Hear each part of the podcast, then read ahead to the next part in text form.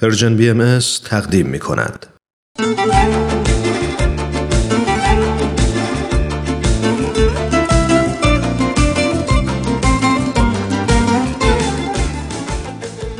مهم نیست که چی مده.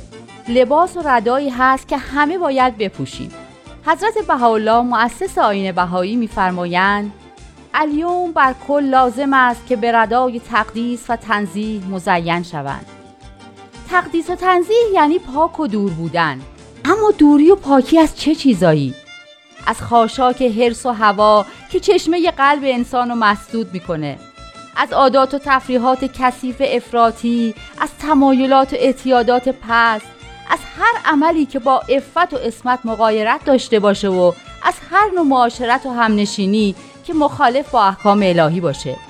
به طور خلاصه دوری و پاکی از چیزهایی که زیان آرد و از بزرگی مردمان بکاهد. و از اموری که مقام انسان رو میپوشونه و به اون چه شایسته نیست تشویق می‌کنه.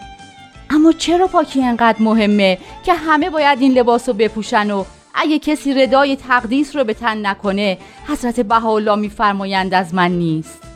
حضرت عبدالبها انسان رو به جویی تشبیه می‌کنن که تا پاک و تمیز نباشه آب پاک در اون جاری نمیشه.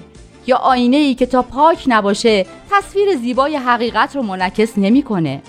از طرف دیگه حضرت بهاءالله امر میفرمایند که ردای تقدیس بپوشید تا صلاح عالم را ملاحظه نمایید نه هوای نفس را.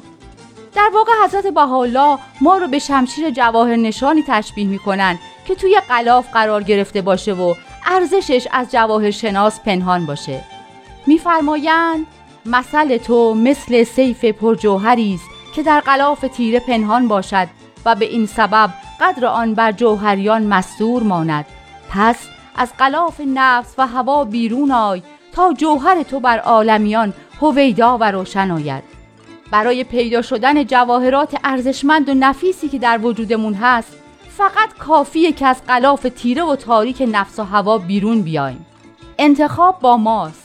انتخاب آسونی که راه پرفراز و نشیبی رو در مقابل ما قرار میده. راهی که مستلزم تلاش و هوشیاری دائمه.